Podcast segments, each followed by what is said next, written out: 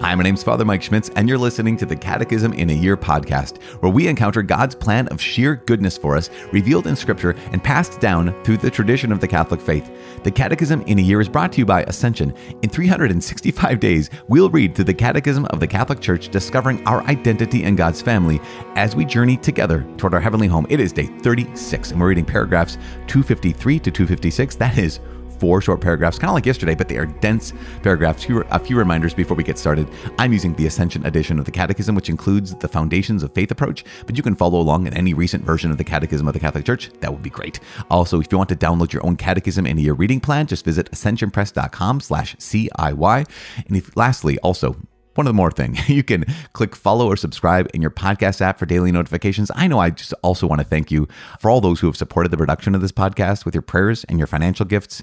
Literally could not do it without your prayers, without your support financially, without your prayers spiritually. It's super helpful. When I say helpful, that sounds optional. Nope, it is necessary. So thank you so much. Today, here we are, day 36, paragraphs 253 to 256. We're talking about the dogma of the Holy Trinity. And so this is awesome. So we started yesterday a subsection, right, called the Holy Trinity in the teaching of the faith. And we talked about the formation of the Trinitarian dogma, how, yes, it is revealed, the Trinity, right, is revealed to us in Scripture. That gets revealed, that God is Father, God is Son, God is Holy Spirit. And then it begins to be articulated in a, I don't want to say more nuanced way, but in a way that we are trying to understand. How is it that God is one, is a unity, but also is triune, is a Trinity? So we talked about how the church had started to use certain terms that were received from philosophy, terms like substance, person, hypostasis, relation, those kinds of terms. And now we're going to talk about this. We're going to use those terms today as we dive into the dogma of the Holy Trinity. And there are a couple kind of key points. In fact, I'm going to say there are three key points, and they are in paragraphs 253, 254, and 255. The last paragraph, 256, is an extended quote by St. Gregory of Nazianzus, or St. Gregory of Nazianzus, whatever you want to say it. But here are the 3 points. First, the Trinity is one. So we're going to talk about the unity of the Trinity, that how God is still one. Remember, in substance, in essence, only one. Also, 254, second point, the divine persons are really distinct from one another, meaning that there is, it's not as if, this is one of the kind of, I guess you say, heresy that had popped up, is, well, maybe if God is one, remember that first point, the Trinity is one. If God is one, then maybe the God of the Old Testament is the Father. That's like the way God expressed himself as Father. And then in the New Testament, the same God, same person even, just kind of expressed himself as Son. And then in the age of the church, God expresses himself in terms of Holy Spirit, like as if these are modalities or like masks that God puts on. This is one of those times where you realize that sometimes the analogies that we use to try to explain the Trinity, they fall very, very short because we have to recognize that the divine persons are really distinct from one another. It's not the same God with three different masks or three different modes of being.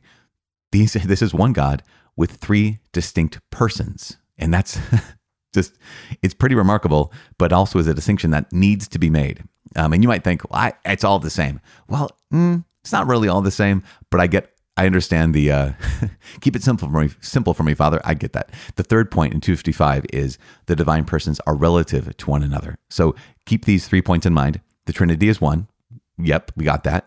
Second point, the divine persons are really distinct from one another. The Father is not the Son is not the Father, the Holy Spirit is neither of them. At the same time, the divine persons are relative to one another.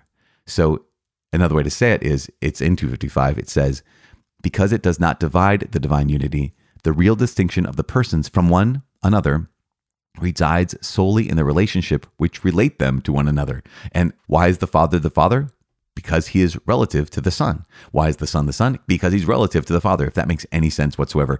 Hopefully it does, because we're trying to establish as deeply as we possibly can, okay, who is God? What is God? One, okay, God is unity, but also God is a Trinity of persons. And so he's relative in himself. And that's, remember those terms we used yesterday, that God, or the day before yesterday, God in himself is Trinity. God in himself is unity. And so hopefully this makes sense as we continue to dive deeply. The last paragraph we're going to look at today, 256, is this beautiful, really just beautiful explanation by St. Gregory of Nazianzus, who just says, okay, I know. I mean, he's not saying this. I'm paraphrasing. I know that this can be very confusing. I know that it's hard to hold all these things in your mind at once. We talked about that with St. Augustine yesterday. And yet, we get to be captured and captivated by this God. We get to be captured and captivated by the very love of God, God who is love. That's the depths of whom we are plunging into today as we listen to these next four paragraphs, Catechism 253 to 256. Let's say a prayer before we get started. Father in heaven, we praise you and glorify you. We know that you revealed yourself through the Son. You continue to reveal yourself and come to us in the power of the Holy Spirit. You are one God and three divine persons, and we just ask that you please not only help us to see your work in this world and experience your grace in this world, but also help us to understand who you are in yourself, not just in your works, but who you are in yourself. And let this time that we listen to these four paragraphs in the Catechism, let them just open our minds and open our hearts, that since we know you better, we can love you better. In Jesus' name we pray. Amen. In the name of the Father, and of the Son, and of the Holy Spirit. As I said, it's day 36. We're reading paragraphs 253 to 256. The dogma of the Holy Trinity. The Trinity is one. We do not confess three gods, but one God in three persons, the consubstantial Trinity. The divine persons do not share the one divinity among themselves, but each of them is God whole and entire. As the 11th Council of Toledo said, the Father is that which the Son is, the Son that which the Father is, the Father and the Son that which the Holy Spirit is, that is, by nature, one God. In the words of the Fourth Lateran Council in the year 1215, each of the persons is that supreme reality, viz., the divine substance, essence, or nature. The divine persons are really distinct from one another. As Fides Damasi stated, God is one, but not solitary. Father, Son, Holy Spirit are not simply names designating modalities of the divine being, for they are really distinct from one another. As the 11th Council of Toledo stated, he is not the Father who is the Son, nor is the Son he who is the Father, nor is the Holy Spirit he who is the Father or the Son. They are distinct from one another in their relations of origin. As the Fourth Lateran Council stated, it is the Father who generates, the Son who is begotten, and the Holy Spirit who proceeds. The divine unity is triune. The divine persons are relative to one another. Because it does not divide the divine unity, the real distinction of the persons from one another resides solely in the relationships which relate them to one another. As the 11th Council of Toledo stated, in the relational names of the persons, the Father is related to the Son to the Father, and the Holy Spirit to both. While they are called three persons in view of their relations, we believe in one nature or substance. Indeed, everything in them is one where there is no opposition of relationship. Because of that unity, the Father is holy in the Son and holy in the Holy Spirit. The Son is holy in the Father and holy in the Holy Spirit. The Holy Spirit is holy in the Father and holy in the Son.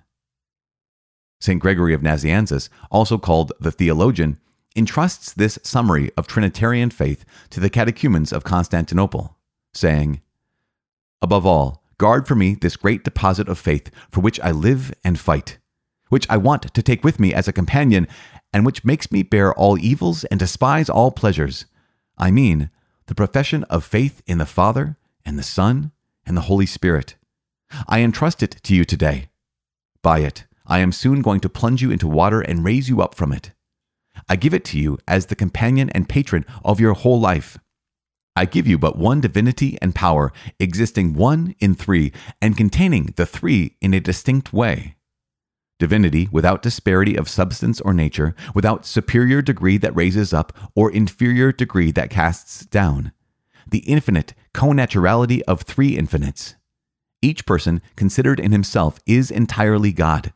The three considered together, I have not even begun to think of unity when the Trinity bathes me in its splendor. I have not even begun to think of the Trinity when unity grasps me. Okay, so that we have today. I said it was going to be dense, and I was, I'm not lying. It is. So maybe remember those 3 points. First, the Trinity is one. Second, the divine persons are really distinct from one another. And third, the divine persons are relative to one another. And so let's go back over this. Once again, the Trinity is one. You might think that this is redundant to keep going back to, okay, this is essence. God's essence, his substance, his nature is one. He is one divine being. It could be annoying you to go back and say, I know, I got it, move on. So I get it. But we have to establish this and never, ever forget that when we start talking about Father, Son, and Holy Spirit, we are not talking about three gods. This is absolutely, that's completely against what God has revealed. That is ultimately called heresy. And so God is one. The Trinity is one. The next part is so important for us, that the divine persons are really distinct from one another. And again, because there's heresies, speaking of heresies, that have come up. So the first few sentences of that paragraph, first, makes the statement we just said. The divine persons are really distinct from one another. Great. And then the council, or Fides Damasi, is quoted, and it says, God is one, but not solitary. Yep, completely. Makes sense. Father, Son, and Holy Spirit are not simply names designating modalities of the divine being. Again, when you say modalities, what that means is like modes of being. Like, again, that here is one God, right? We know that one God. And he sometimes reveals himself as Father, sometimes reveals as Son, sometimes reveals as Holy Spirit, just different modes that he expresses himself in. So the Father is not the Son. The Son is not the Father. The Father is not the Holy Spirit. The Son is not the Holy Spirit. And that sense of being able to recognize that truth is so very, very important for all of us. Why is that important? Because if these were simply modalities, if there were simply ways that the one God expressed himself, then he would still be monolithic, right? He could never be a trinity of persons. And the very deepest identity of God would not be love, because it would simply be one monolithic God expressing himself in three different modes.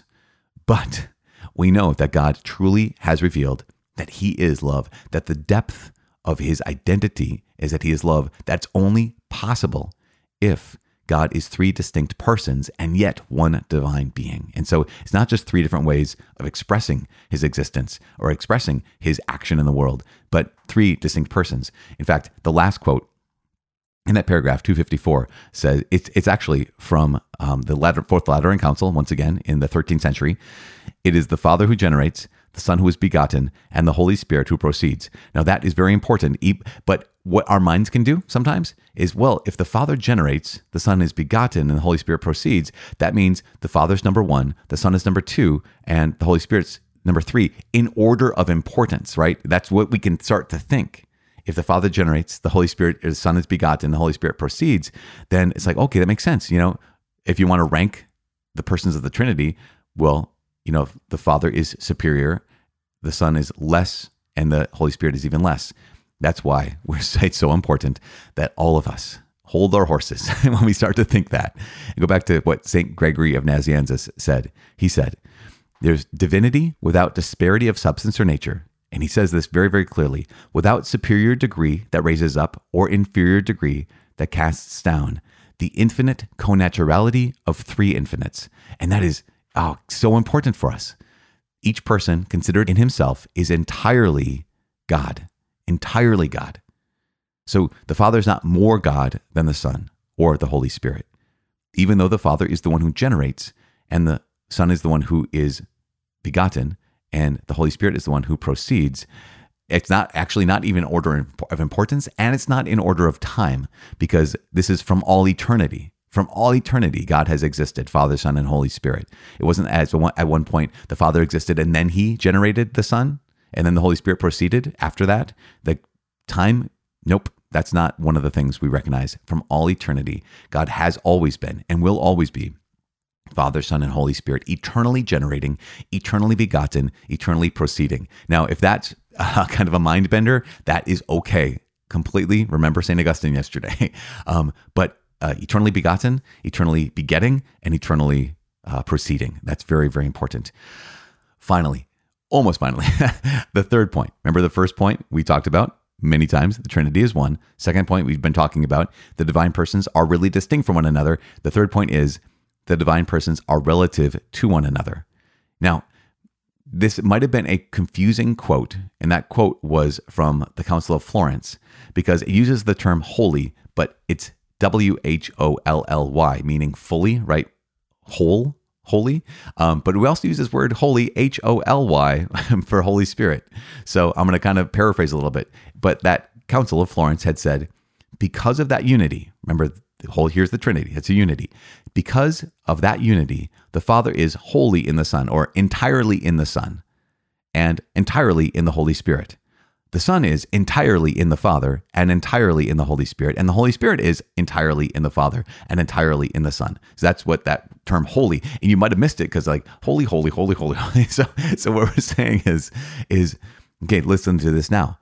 The Father is entirely in the Son and in the Holy Spirit. The Son is entirely in the Father and in the Holy Spirit. The Holy Spirit is entirely in the Father and entirely in the Son. This is an incredible, incredible mystery. Without intermixture, without the Son also being the Father, no, they're related to each other. Without the Son, the Holy Spirit also being the Son, like no, they're distinct from each other and yet wholly in each other as well, which is, again, a great mystery. But it's this mystery that St. Gregory of Nazianzus highlights. And he says, we already talked about this. Each person considered in himself is entirely God. The three considered together, I have not even begun to think of unity when the Trinity bathes me in its splendor. I have not even begun to think of the Trinity when unity grasps me. And that's where we're going to land today. Because again, we cannot comprehend, we cannot apprehend, we cannot grasp onto the Trinity. But the Trinity God does grasp us. We can't even begin to plunge the depths of the mystery of who God is in himself. And yet God comes to us. He enters into our world. He enters into our lives and our reality. And so here we are today, just saying, God, please reveal yourself to me even more.